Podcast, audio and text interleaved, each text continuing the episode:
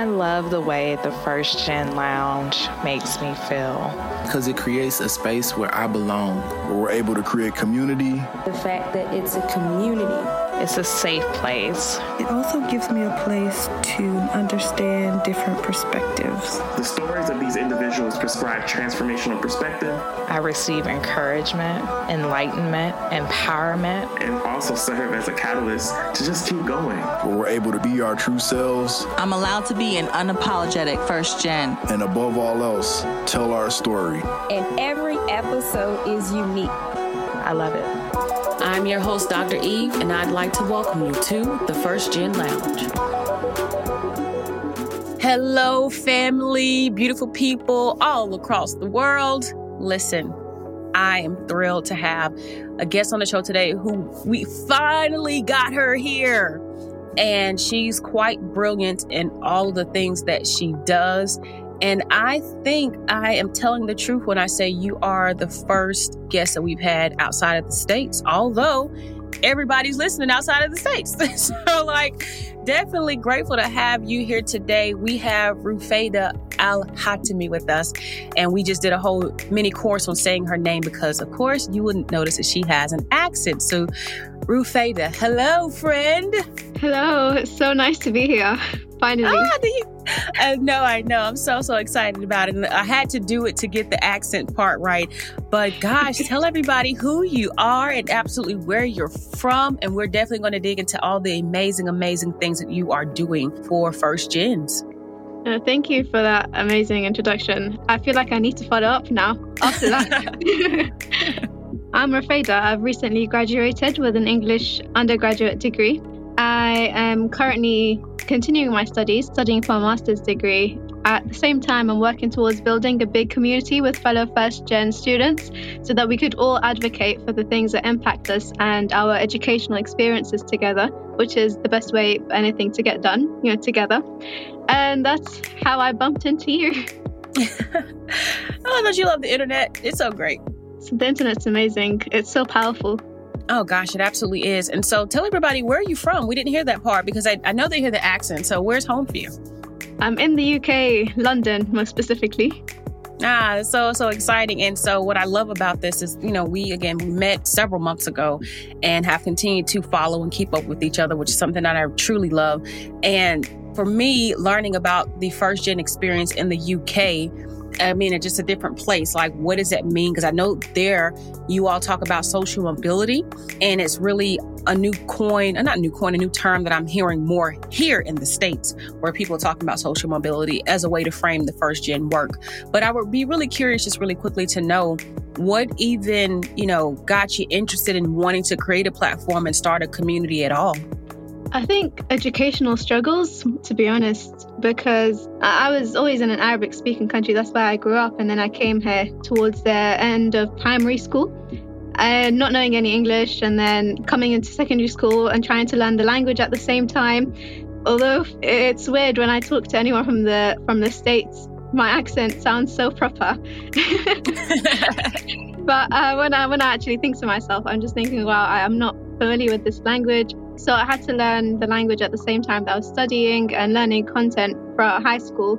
And then when I came into university, funnily enough, that's when I started hearing the word first gen, social mobility, and all these different words. So like you, I'm I'm still quite new to the to the different language and phrases like social mobility and first generation that are being used to describe this sort of experience.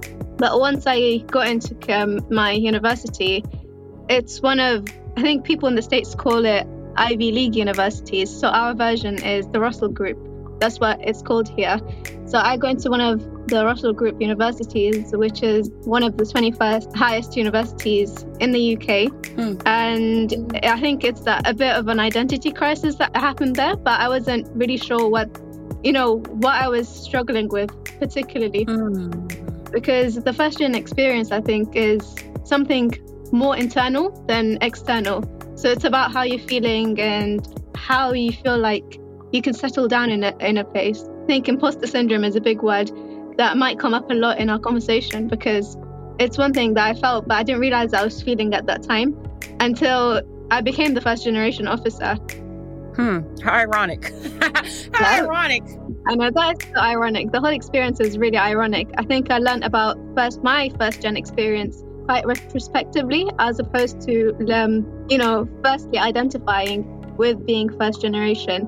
And then after I got that, I understood. Okay, this is this is a role for someone who's first in their family and might come from a particular socioeconomic background I think I was learning about myself as I was in the role. It's all very ironic and quite funny when I think back on it. I think it's it's personal struggle. That's what motivated me to get into the social mobility work and really be passionate about helping others who might come from a similar background to myself. I love that you say that it's more internal than it is, you know, external because it is. And it's one of those things you really can't put your finger on it, but mm-hmm. you know it's something. And at first, you think that maybe I'm just tripping a little bit. Maybe I'm, you know, overthinking. And then you realize, no, no, no, there's really something to this. And to actually have something that you can put with that feeling to be first gen. And like you said, all the struggles that you go through and all the things you're trying to figure out about yourself. But again, the full circle moment, how you came back to creating again your own platform and community to be able to help others so they would know they aren't alone and that what they're thinking and feeling isn't strange. You know, it's really one of those mm-hmm. do I belong here? You know, like I said, the imposter syndrome. Are people going to figure me out? Do they see me? Or, you know, am I going to make it? And then what's happening, you know, at home with my family as well that maybe I am aware of, but really don't know what I should do about or what I can do about it, if anything, because I'm trying to pursue my studies. So mm-hmm. I love to know that across the world, literally the experience of being first gen is the same. And that's something that's really been exciting me in this work and getting to meet people like yourself who are doing similar work, you know, all the way across the sea. So thank you. Thank you for that, for sharing. Thinking about the fact that, you know, you have graduated and you are currently in your master's program, what do you wish that you knew, you know, before you graduated to prepare you for where you are now? That's quite a funny question because it made me really realize that life after university is not all black and white and things don't operate in a straight line. It's, you know, it operates in a circle, in a messy, like really messy, squiggly drawing that you're still continuing whilst you're observing, especially when you come from a first gen background. I think I feel like people assume linearity and the first step after high school is university, and the next step after university is a nine to five job. And it's not always like that. So before graduating, although I'm still at university, I had a mini panic moment because I thought, oh my God, I have to go to the real world now. My world from now on will be devoid of any adventure, risk, and all things exciting. so I sort of trapped myself in a cycle of what ifs because I obviously had the social mobility project that I'm incredibly invested in, and I wanted yeah. the freedom to pursue the things I was passionate about. And I must admit, it was all a fear of the unknown that I kept thinking about. You know, what, what if I can't do this project anymore? Will I have time? You know, am I going to go straight into work or will I have a bit of time to just, you know, figure things out? Because I think when you're a first generation student, a lot of what you do is try to figure things out. And some things you figure out later than others. I think once you realize that the most important thing in decision making is knowing yourself the things you want to pursue and the route you're most passionate about, that will both bring you the most fulfillment and be impactful. You can start to see that there is something to look forward to. And I think that's one thing that I wish I knew because I was, I think I focused so much on the fear of the unknown. And mm. I think it got a bit blurred for me. You know, what do I want to do in the future? And, you know, what path do I follow? What am I actually interested in? I think those were big questions for me. And how have you been able to find answers? I think by working backwards, really reflecting on things, you know, sometimes making lists, you know, I'm interested in this, this makes me really excited. And I think for some reason, a lot of the things that excited me and energized me were around this field. So empowering students um, who come from a similar background. And, you know, teaching is another thing that I've always been passionate about. So, like making these lists sometimes they don't have to be physical sometimes they're just mental. I just sit and hmm. reflect to myself and like i'm interested in this this this. How do i bring these things together? And i haven't figured it out yet. I'm still in the process of figuring that out but i think you know the process of reflection is helpful for me. Yeah i love i love being in thought. And maybe sometimes i'm too much in thought but i agree that just taking time to look at what's happened and to analyze and process things is, is incredibly powerful. One of the reasons being, you know, is history and mm-hmm. being someone who does enjoy history, history repeats itself. So how do we learn, you know, how to make decisions for going forward? I think it's taking a moment to look back and that looking back is reflecting and finding the themes and the patterns and figuring out the what's next based on what we know we've experienced. So I love that you do take the time to reflect and that you do value this this space to say I need to pinpoint these things and I can keep doing stuff and just doing it, but it makes sense to really take the time to analyze it and make it make sense. So beautiful, beautiful. So social mobility, I want to talk about that for a second because again, it's just really big work that you are very invested in and you are clearly continuing to show up and just give your all to those around you. What has been, you know, considering all things because it is an entrepreneur pursuit. What has been the most challenging thing for you? And I'll later follow up with how has it also helped shape who you are as a woman of color and especially a woman, you know, being in the UK? The biggest challenge. That's a big question. big challenges, big challenges. I think the, the biggest challenge is the sort of definitions that we use and hmm. the language that is used because we earlier talked about the language and how I was also quite new to social mobility and using terms like first gen. I think definitions have been quite a challenge because with first generation, there's so many different identity groups clumped into that. Hmm. So people from like low socioeconomic backgrounds, you know, people of color, people from like so many different backgrounds and so many different identity categories.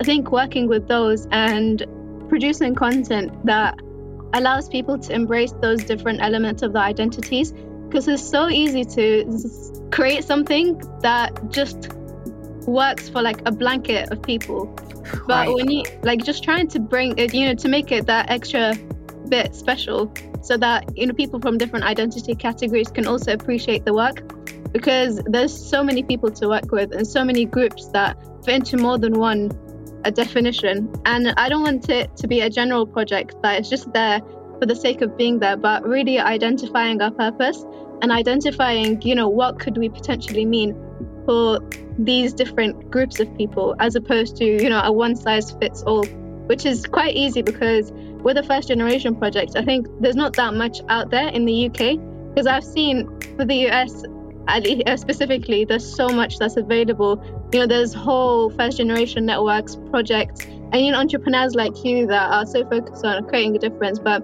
in the UK, that's not that's not really available. So I think, you know, being a trailblazer and being a trailblazer who's trying to empower other trailblazers. But then this whole project in itself is a bit of a trailblazer because there's not that much out there. I think that has mm. been a major challenge in the sense that, you know, there's no, I had to create my own sort of rubric blueprint in terms of what I wanted this to look like. And I think the process of canceling some things out and leaving some things in and continuing to show up, I think continuing to show up is a bit of a challenge in itself. You know, just realizing, you know, this might not work, or am I attracting the right group of people? Am I attra- attracting yeah. enough people? You know, how many people am I actually making an impact on? And, you know, continuing to turn up despite all of that, I think that has been a major challenge.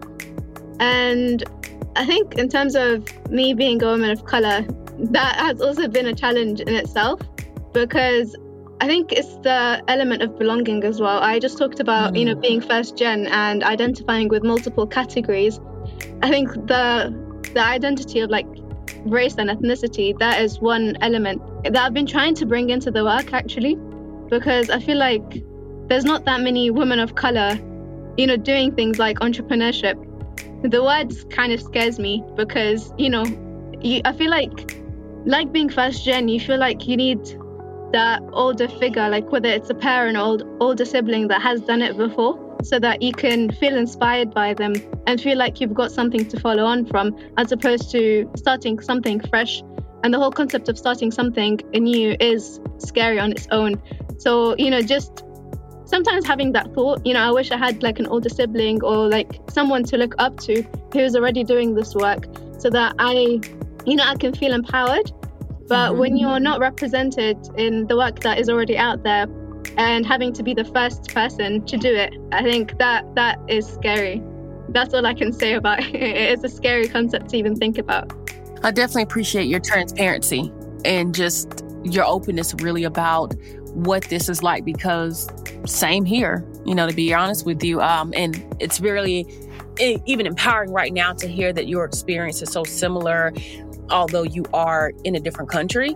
I know that, I mean, yeah, we experience, you know, race in different ways, but the fact of being a woman of color, being able to see people doing things that you want to do or creating a platform and of course, the complexities of, hey, yeah, first gen can be first gen college student, then first gen college graduate. Then how do you define college graduate? Is, you know, this is a professional, and then first gen college graduates who I think are probably, you know, one of the most interesting because it's like, well, they are first gen, but do they fit the category of work that I'm trying to do? And mm-hmm. like, yeah, they need the help and support as well, but you're first gen to get a master's or a PhD, but it's like, oh, whoa, but you're not first gen based off of being a, a graduate before your institution, you know, with your parents not having a degree. So I have had some of those same challenges as well, and just thinking, like, how do I make this work best? But I know for sure that over time, it's definitely something that's become far more clear. And especially, like you said, attracting the right people. I chose to not go the nonprofit route because I knew that I wanted to do something different. I wanted to do more social work, but not to have to be nonprofit because there are some other, you know, ramifications for going that route. But anyway, long story short, it's just very affirming to know that, you know, for the work that both of us are out to do and then for, for who we are, again, just in different areas of the world and doing different work that we've faced some of the same barriers, um, or I don't say barriers, but just same challenges, but we figure out how to overcome them. So that's great. Yeah, definitely. And following on from what you just said in terms of, you know, how do you define first gen? I found that quite interesting because I'm the first granddaughter to actually attend university in the first place because my mom's the oldest child. Um, so, you know, I get to be one of the first grandchildren. And I'm the first granddaughter to go to university from both sides of the family. So Wow. I, I guess another challenge that comes with that is trying to explain things to people, you know, how the university works. And now I'll be the first, you know, granddaughter, grandchild to do a master's degree. So it's just, you know, trying to explain to people, you know, I am first gen and this is what life's about. This is what I do in university. And it's just a constant need to communicate with people and actually turning up. I've realized like a lot of the work that you do, you inspire people to like turn up anyways. I've seen that a lot. Like just turn up, you know, just keep showing up. And I never realized the importance of that until recently because I am quite the introvert. I like keeping myself to myself. But after I got into this work, I realized that you do have to keep turning up. Otherwise, you know, someone has to be the person that starts things.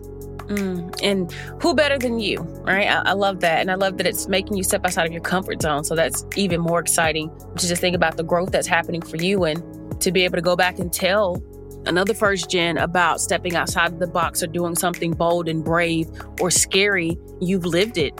And that lived experience, you know, says a lot. You just, you can use yourself an example. Like, I'm telling you this because I've done it. And, you know, look at me now. So, I mean, I just think that's really, really awesome because I think the point is really at the end of the day, you're fine. You're just fine. And that's what fellow first gens need to see. Like, yeah, the world is big and scary. Like you said, after college, it's this whoa, what's happening right now? So not black and white. There's no four year plan. There's no check it off the list. There's no advisor for this. You just got to figure it out. So I love that you mentioned that too. What do you think are some of the things that are helping you though to be, you know, successful just on your journey right now, both, you know, as a professional and a grad student? Honestly, some major divine interventions. That's what I can think about. And another thing I would say is determining what success means to me on a personal level. Mm. Because I think when you hear the word, you know, uh, all these kind of questions, what has helped you become successful? And you just start to wonder, like, what is success? Have I achieved success? Because there's all these different distorted projections of success, whether that's in social media or whether it's people's expectations of you because you come from a particular background. But actually determining what success means to like to me on a personal level, knowing the targets I wanted to achieve are my own targets that I've set for myself and I've defined for myself because, you know, there's no one that knows you more than you can potentially know yourself. And, you know, like I said, it's quite easy to feel like you need to be a certain way or take certain routes because you don't have many options for something else. I think actually defining these kind of concepts like success or, you know, achievement, after you get to define that and understand what it means for you, I feel like that is the most helpful thing that you can do for yourself and it'll allow you to, you know, see actually what matters to me, what matters to me you know, is this helping me? Is this fulfilling me? And then from that, you can continue going forward and, you know, showing up without exerting so much energy.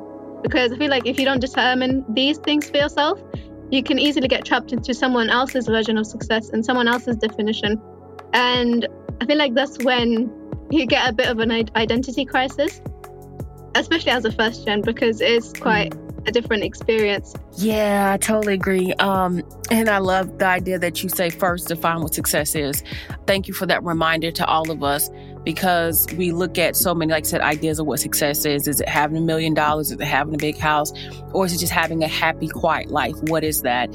And you know, it's so subjective, but I do love to hear the different thoughts on what helps people in their their space to be successful or thinking about how we define it. So I, I love that and want to probably revisit some things myself, if I'm being really honest with you. But then you even mentioned like not living up to other people's like pretty much expectations or their thoughts of success. That just makes me think as well, with you being the first, like, you know, from even the granddaughters on both sides, how did college even become a thing that would be a part of your plan for life success? To be honest, I don't really know. I think part of it was the culture of the space that I'm living in. Um, I think mm in high school, you are also encouraged. You know, after high school, you go to sixth form. So we call it college. That's why sometimes I get confused with the terminology. But When you say college, you mean university, but when we say college, we mean the, the, the two years you study after high school before you go into university. So wow, was, really? Yeah. So that that I find definitions a bit, a bit weird, especially when speaking to someone from outside of the UK. So after uh, it's just a bit of a process, and I think there's an expectation that after after college you go to university and that's basically the end goal. And i think the definition comes from after that. So what do i want to do after graduation? I think that's the biggest question that comes from that. But part of it is a bit of a process. And you know social mobility in the uk a lot of what constitutes that is actually getting students from from college into university and actually allowing them to access that space. Wow, that's really interesting. So, is it required that you go to college after high school? Is it just another one of those things that you can do? as an option, but not something that is expected. It is required. So, you're expected to stay in education until the age of uh, 17, 18, 18, I think. So, some, yeah, 18, some sort of education, whether that's an apprenticeship or you stay in actual an institution it's a requirement. And after that you're basically free to do whatever you like with your life. Okay so then what is high school there? Because high school for us we're in high school in the states until we're 18 for the most part unless you graduate early. And then after that it's community college um, or university. So you have the option to go to a two year to a four year so for you all at what age do you finish high school technically like 16 Yep. Wow, that's interesting. And then you go to college. So everybody goes to college there. That is so interesting. Um, or, or an apprenticeship. That is actually so cool to me. And then university. And university is still four years for you all, right? It depends on the course. So my one was actually three years, but hmm. some courses are four years with an integrated master's, and some courses are, you know, like medicine are five, six years. That is so cool. I know, again, setups are different. Our standard here is four years for going to what you all would call university. And we say college um, or university because a college can just be an institution that has like one specific field that's more like liberal, and university offers master's degrees. That's what it is, master's and doctorate degrees. That's typically what defines a college university for us. The difference is a college doesn't do grad school, but universities do have offer like grad schools. And then the community college, though, is again, still go to it and it's two years and you can choose to transfer to a four year school and still finish. So, very interesting how the educational systems are set up, but also just thinking about what happens after you're done, like you said, with high school or primary school, or then what's the next thing. So, I think that is so cool. And when you go to college, do you get to choose like a route that you take as well? Uh, yeah, you get to choose the subjects. From in high school up until year nine you you basically do all the core subjects. And then year 10 and 11 that's when you get to do your GCSEs and with that you choose you have to do the core subjects like math science and English language. And you choose for other subjects whether it's a language whether it's you know history geography whatever you like. And then sixth form is when you specialize a bit further so you get to choose. This is where you get to choose anything essentially. Hmm. That would help you, but that basically determines what you do in university. Because if you choose, you know, all the humanities courses like I did, so I did uh, English, history, sociology, and religious studies. So that meant that I can only do humanities subjects at university. But if you do sciences, that means you could do medicine or psychology. But yeah, those two years in college determine your university degree. Wow. So, like, so like now no we totally just kind of went to a whole new space but I, I think i love it as well and i thank you for allowing us to go there because it's definitely a learning experience to think about what it means to be first gen again just in different countries even and how much of a decision you had to make early on before you had even graduated to go to university and how that really changed the trajectory of your path and what you were able to do. Whereas here we graduate and then the world's wide open. So you can pretty much go to any college, university, and study whatever you want to and change your majors. And so, even thinking about what it means to be first gen, where you are through again your experiences and how much of a mature decision you had to make early on without even understanding really how how long term you know this would impact, I guess, your first experience. Because I'm sure it'd be so different for you here. You'd be like, what? But that's really cool that you have that focus for sure. Wow. But this has been an incredible conversation. I'm definitely enjoying it. And, you know, I do want to ask you to just share with us before we go what piece of advice or words of wisdom would you leave us with?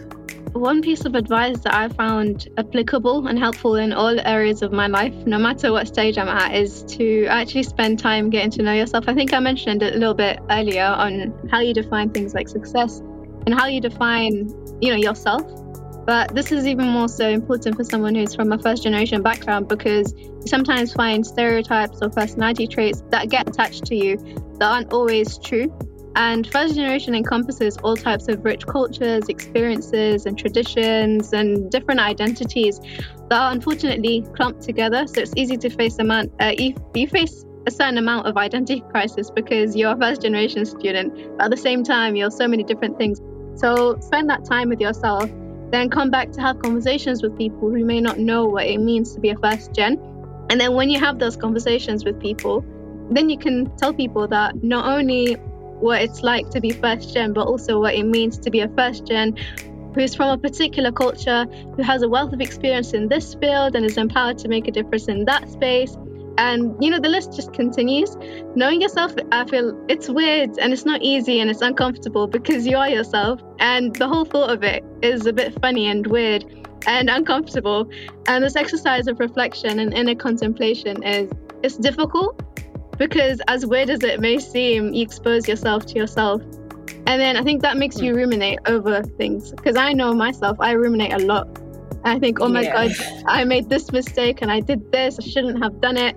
But yeah, I feel like getting to know yourself is the biggest advice that I would give anyone. And I've just noticed that I focused so much on getting to know yourself as a first gen student but this was just an example, I think. You know, I would say that it's just an example, you being first gen. But if we zoom out of the picture a little bit more, the advice I'm trying to give is to get to know yourself because then you can identify not only who you are, but the goals that you can achieve because of who you are, hmm. what moves you, what you care about. Because becoming familiar with yourself, I feel, is the greatest facilitator to progress. Only once you know yourself can you actually progress and identify who you can potentially become. And I think this is like the most underrated thing that people don't really talk about getting to know yourself because it's just weird. You know, who doesn't know themselves? But the more you think about it, the more you realize that you don't really know yourself. Because we're ever evolving. Oh, all yeah. the gems you dropped today. Thank you for that. I, I love uh, that's some really good that's some really good advice. That's some really good advice. Thank you for that. Thank but you. again you have been such a joy to have. You have been a pleasure to just know and collaborate with. And you know by the time the good people hear this we would have worked together again and talking about reframing failure. So looking forward to just continue to like change the world with you literally. Me and too. just so excited about how you'll continue to build and grow and to have you you know as someone who i call a friend but definitely Rufeida, um, just want to encourage you always. And for you who is listening who wants to connect, just check out those show notes and her contact information is listed there for her LinkedIn, Instagram, so that you can definitely be in touch. But again, Rufeida, thank you. And yeah, we are definitely going to keep talking. I'm so excited. Thank you for having me. It's really great to not only have a fellow first gen friend, but someone all the way from the US. I would have never thought like this this project has facilitated so many opportunities and you know connections from over the seas and so many firsts i would have never thought if you told me this a few months ago that i'd be recording a podcast with someone from the us so it's all really new and really exciting. That makes two of us. Absolutely makes two of us. For sure. All right well until the next time